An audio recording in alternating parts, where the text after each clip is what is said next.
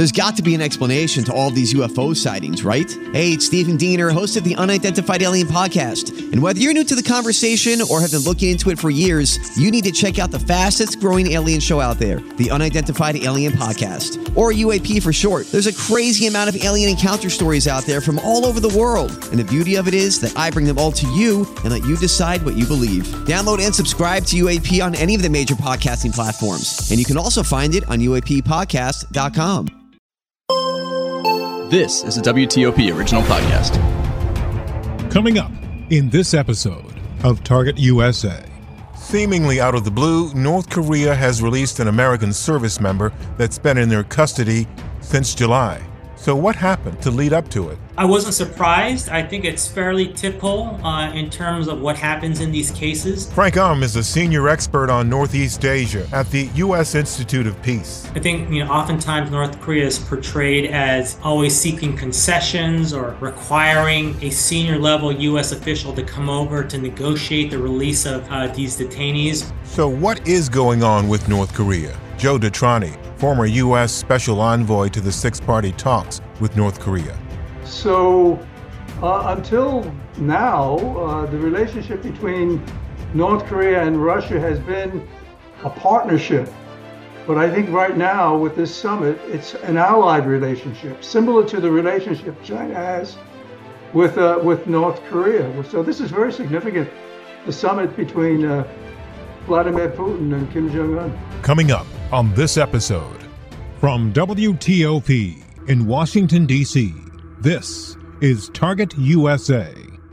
America has a target on its back, and on this program, we investigate the threats, the people behind them, the agencies fighting them, and the impact on you. This is Target USA, the National Security Podcast. I'm JJ Green. Once again, we've been delayed in getting to our Poland coverage, but I think the story that's preempted us this time is perhaps the biggest story in U.S. national security today, and it's the story of Private Travis King being released by North Korea. And so we want to examine what took place and what it means. And to do that, we start off with Frank Um, a senior expert on Northeast Asia with the U.S. Institute of Peace. I know you know quite a bit about um, U.S. North Korea relations. I'm curious today to ask you what your thoughts are about the U.S. Uh, notifying us that um, Private Travis King has been released by North Korea. He uh, went there in, in, I believe it was um, July. Uh, and um, he's been there for a couple of months, but North Korea said today that they've, quote, expelled him. What are your thoughts about how that transpired? Uh, I wasn't surprised. I think it's fairly typical uh, in terms of what happens in these cases. Uh, I think you know oftentimes North Korea is portrayed as always seeking concessions or requiring a senior level U.S. official to come over to negotiate the release of uh, these detainees. But typically, what happens is that if the detainee hasn't committed a major crime, North Korea will release uh, that detainee uh, within a few months. So I think what happened is not a surprise, and it's basically par for the course. All right. So how did this transpire? Um, the Pentagon mentioned some involvement by Sweden. So what's your thought on how this transpired? Uh, you know, actually, I don't know the details of that. Um, I, I, think uh, Sweden uh, oftentimes acts as the U.S. representative since we don't have a uh, diplomatic mission or liaison office in the country. Uh, so uh, I believe uh, was involved in getting in touch with the detaining and representing the U.S. interests. Um, but otherwise, I think you know North Korea uh, conducted an investigation uh, into why this person uh, crossed the border. Um, Private King uh, apparently told North Korea about his reasons for for leaving. He, he how he felt that there was unfair treatment in the U.S. military and other you know conditions of inequality. That's North Korea's statement. Um, uh, but ultimately, I think North Korea decided that there's no reason to detain him any longer, and that is why they uh, released him. What does this say to you about U.S. North Korea relations? Um, well, first of all, it, you know, some people try to speculate that this might be a conciliatory gesture from North Korea, but I don't see that at all. I think again, um, North Korea was, you know, basically conducting its business, conducting its investigation, realized that there's no reason to hold on to this person. Um, uh, certainly doesn't want to exacerbate or aggravate the United States in any way, but this could have been an opportunity uh, to to use the situation to seek a meeting with the U.S. Uh, because in the past, senior level U.S. officials or North Korea has sought senior level U.S. officials to come over to negotiate the release of U.S. detainees. That happened with Bill Clinton coming over uh, to North Korea to seek the uh, to negotiate the release of Laura Ling and Euna Lee, two journalists. Um, a former a, a, director of national intelligence, Jim Clapper, went to North Korea in 2014 to secure the release of Kenneth Bae Uh, and Matthew Miller. So uh, that's sometimes that's what North Korea wants. In case in this case, they didn't, right? Um, and I think it's because they don't really want to talk to the U.S. at this point because they feel like uh, they're not uh, getting what they want from the U.S. So um, my sense is that you know they're not trying to uh, aggravate the U.S., but they're also not trying to provide any sort of conciliatory gesture either. So, um, looking at the role of a protecting power, which is what Sweden is, give us a sense of how a protecting power works in this situation. Uh, uh, I'm not clear. I'm, I'm, not clear about this. I'm not a diplomat, so I don't know what has happened. But again, I think you know the U.S. goes through Sweden uh, as a, as their intermediary to make sure that um, they have an opportunity, if, if possible, to meet with Private King. I'm not sure if that was the case, but at least try to uh, first meet with him. And if not, uh, make sure that he's in a good condition. Uh, they will relay US's uh, the US message and any interests. Uh, and then uh, in response, relay, relay any message back from North Korea to the US. But otherwise, I'm not sure exactly what happened. I'm not privy to that information.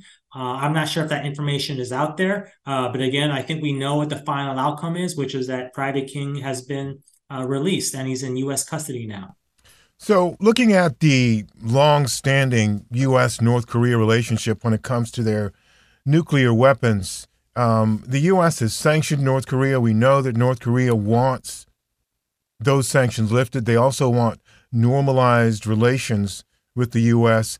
Give us a sense of what normal relations means to North Korea.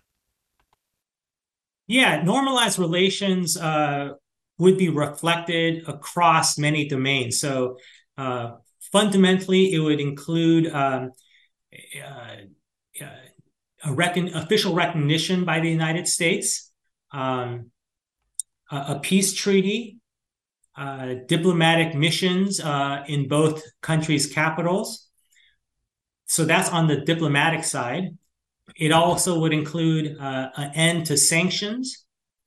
It would include um, normal uh, travel on both sides. So U.S. citizens be able to go to North Korea, North Korean citizens be able to go to uh, the United States without any restrictions. No trade restrictions. Currently, there are a lot of trade restrictions on you know North Korean exports, imports. Um, so it would basically be the type of relationship that that the United States has with most countries. But right now, uh, there's no diplomatic relations. There's no economic trade relations. Uh, there's very hostile military relations uh, on the North Korean side in terms of their military demonstrations, but also on the U.S. Uh, side. North Korea perceives that the U.S. South Korea joint military exercises and the presence of things like carrier strike groups, uh, nuclear submarines, uh, U.S. bombers are all provocative for North Korea. So all of that is not normal uh, in terms of bilateral relations between two countries. You know, North Korea, they seem to have a different understanding of of what's happening when the U.S., South Korea, and Japan get together and have a big meeting like they did at Camp David here in the U.S. not too long ago. Um, the U.S. says it's basically a strategic meeting to talk about working closer together. And granted, they do see North Korea as a common adversary, but there didn't seem to be, or doesn't seem to be, any evidence that they're planning to do something to destabilize the government. But what I've been told on numerous occasions in the past is that this is always perceived by North Korea as a challenge to the Kim dynasty or the possibility that the U.S. and its allies would like to seek regime change. Why do they view these kinds of alliances and these kinds of activities that way?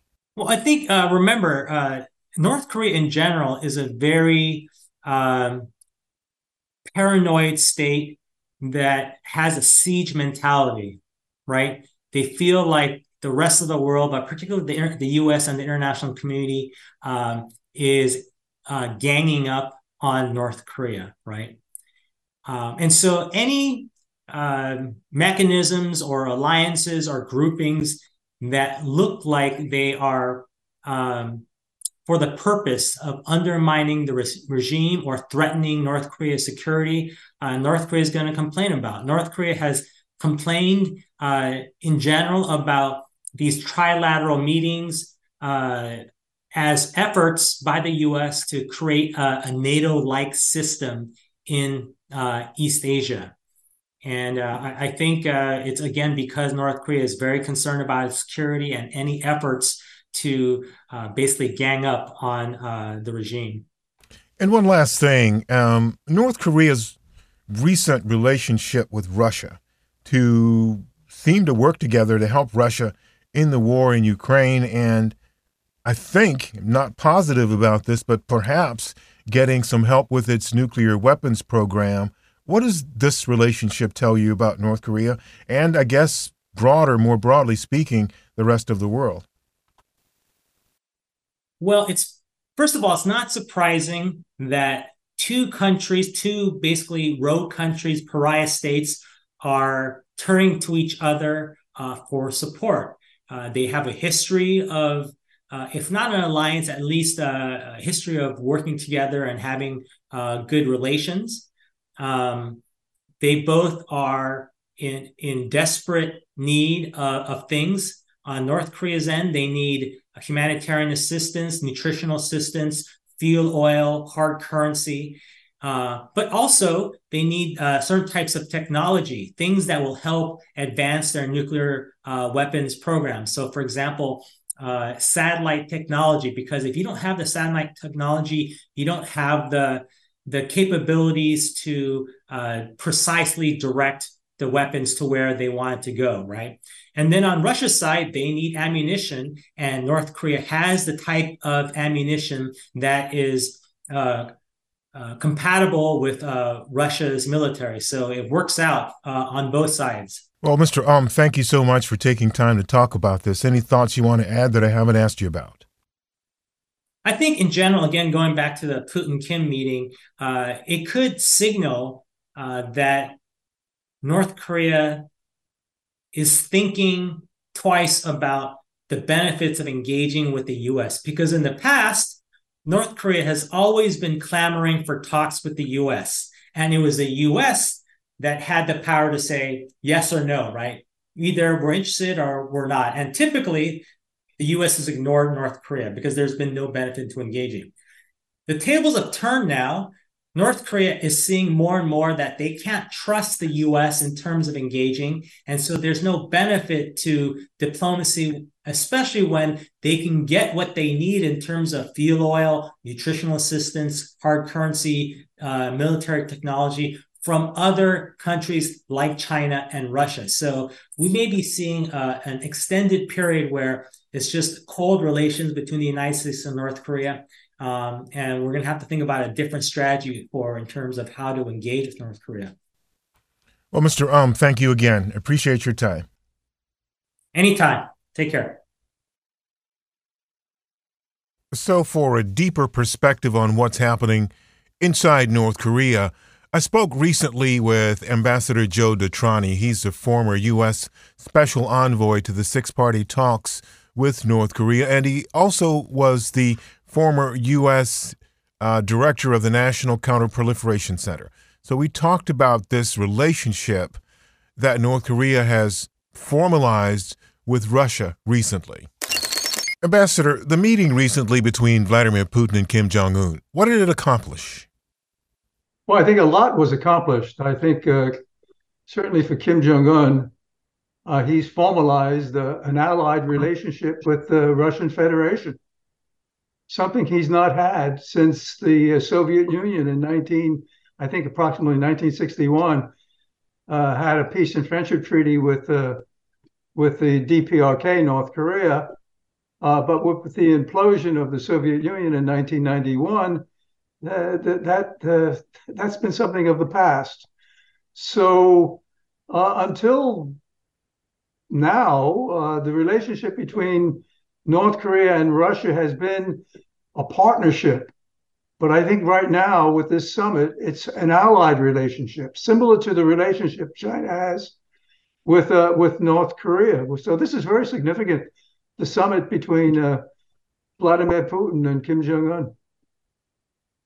Well, that's a very interesting point that you make. Um, uh, a partnership as opposed to an allied relationship, um, it, it's a significant step. So, uh, how does this uh, impact the rest of the world, especially the West? Well, you know, with China, and it was just reconstituted between Xi Jinping and Kim Jong Un. Uh, going back to 1961, the People's Republic of China has a, a peace and friendship treaty with North Korea. It's a formal allied relationship that has to be reconstituted every 20 years. Xi Jinping just did this two years ago with North Korea. So that's an allied relationship, meaning both countries, each country will come to the aid of the other in times of, uh, of war or conflict. This is now, in my view, this is now the relationship North Korea has with Russia. That it's a it's an allied relationship, and that means in time of conflict, each is committed to come to the defense of the other country. Uh, that I think, with especially with the war going on in Ukraine, I think it's very significant. Now, speaking of the war in Ukraine, it's clear to most of us that Russia needed this meeting, uh, needed this, um, I guess, uh, formality that took place to get some very important weapons. Uh, and North Korea, I think, based on our earlier conversation, is looking for money and economic assistance and help with its nuclear weapons. So, talk with us for a few minutes, if you will, about the war and the significance of this meeting in terms of what Russia gets out of it for the war. Well, if it's if it's now an allied relationship, which I believe this is that was the purpose for the summit to really bring them together. Uh, basically, it's it's cover for Kim Jong Un to say he can be criticized. The U.S. has been very clear in saying North Korea has committed not to provide weapons to Russia in its war in Ukraine. Uh, now we're talking about a different type of relationship between North Korea and, and Russia. So in this case, I think what we'll see from North Korea will be the artillery shells, the rockets, and any any other type of weaponry that uh, Russia is in need of that North Korea will provide. And if they don't have it, they will work and creating industries to provide Russia with that type of weaponry. So very significant. And conversely, for North Korea, they get a lot. I mean, you know, it's it was the Soviet Union in 1970s and the 1980s that provided the missile capabilities to North Korea. And with the implosion in 91, it stopped. And then North Korea looked to China. Uh, but North North Korea now is going to be looking to Russia to provide them with uh, greater missile capabilities, if you will, moving the intercontinental ballistic missile, the Hwasong 18 that they have. We're talking about multiple independently targeted uh, reentry vehicles. That means a number of warheads on a Hwasong 18, which we know can reach the whole of the United States, with multiple warheads that are targetable at different targets. So very significant uh, the what North Korea would be getting, but indeed certainly also economic aid, food assistance, energy assistance, and North Korea needs energy assistance. Mind you, JJ, this is all in violation of UN Security Council resolutions. So here's here's Russia, a member of the UN Security Council, not only vetoing uh, additional sanctions on North Korea because they continue to violate all previous resolutions. But now Russia is flagrantly, just violating all, if you will, UN Security Council resolutions, and will provide North Korea with, with anything and everything. I think this is very, very significant. This also sounds, Ambassador, like this is um, a, a, widening of this conflict uh, in Ukraine. Um, because you mentioned earlier, we spoke um, that you, North Korea might actually be providing personnel uh, for Russia's um, military military industrial complex, and we know that Russia's been looking for people anywhere they can find them to help them in this war. This to you, does this look like a widening of this war in Ukraine? Absolutely. I think this is a significant widening of the war in Ukraine. I think uh, uh, it's uh, an effort to enhance Russia's capabilities to persist with this invasion of Ukraine. I think, you know, there's reporting out there that there are laborers in Russia, North Korean laborers in Russia again, in violation of UN Security Council resolutions, providing, if you will, assistance to Russia.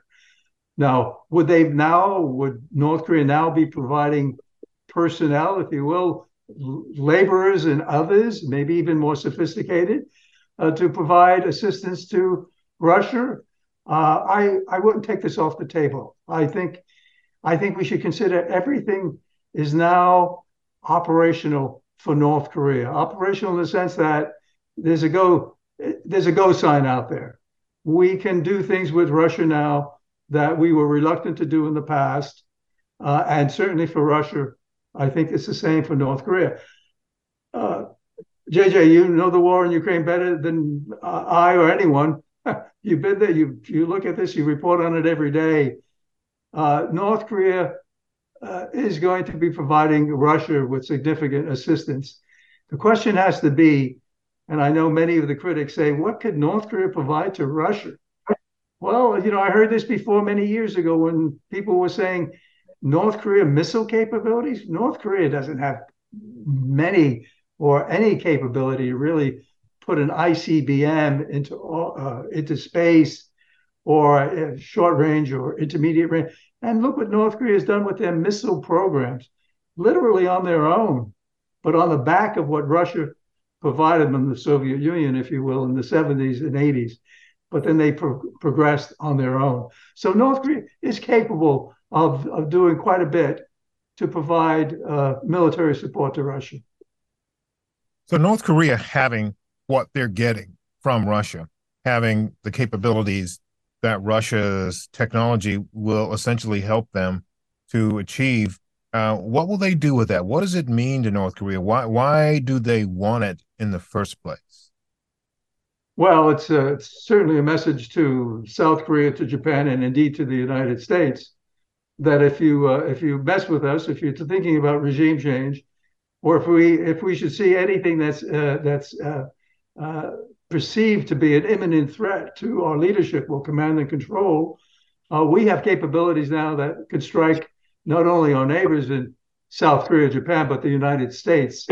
And if we have even more sophisticated intercontinental ballistic missiles, and we just saw with in in July, they launched the, uh, if you will, a solid fuel uh, Hwasong 18 intercontinental ballistic missile with the capability of touching the whole of the United States. So if you're talking about merging these ICBMs that they have an arsenal of, uh, I think it's a very a very significant message to uh, their neighbors, their South Korea and Japan, but certainly to the United States that uh, uh North Korea is, has significant capabilities.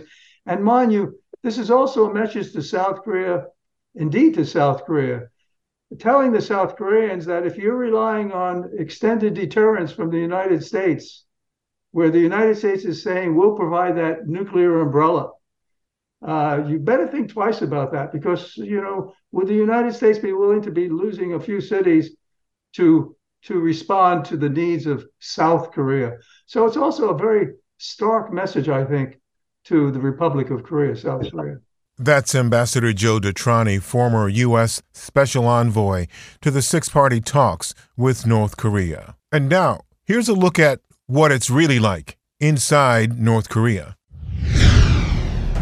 This is a Target USA moment, episode 40. For Grace Joe's family, 1998 was the last straw.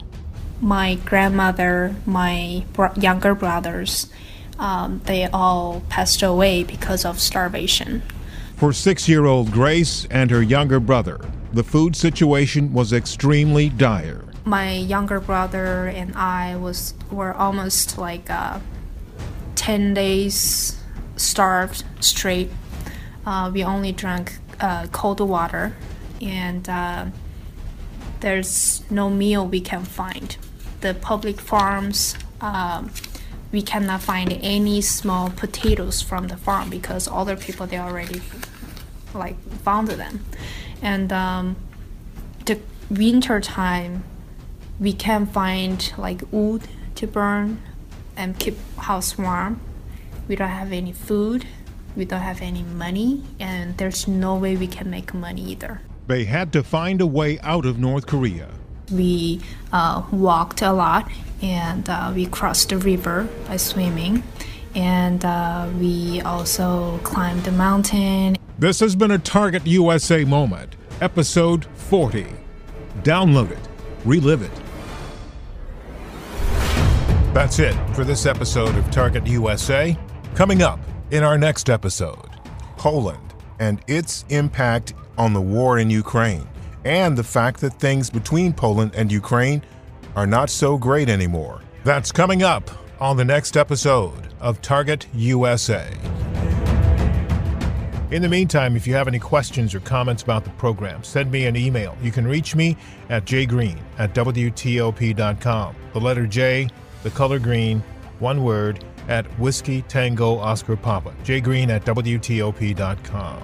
Also, please subscribe to our podcast and follow us on Twitter. We're at TUSA Podcast. That's at Tango Uniform Sierra Alpha Podcast. And if you want more national security news, you can sign up for my newsletter. It's called Inside the Skiff, and you can sign up at WTOP.com slash email. I'm JJ Green, and this is Target USA. The National Security Podcast.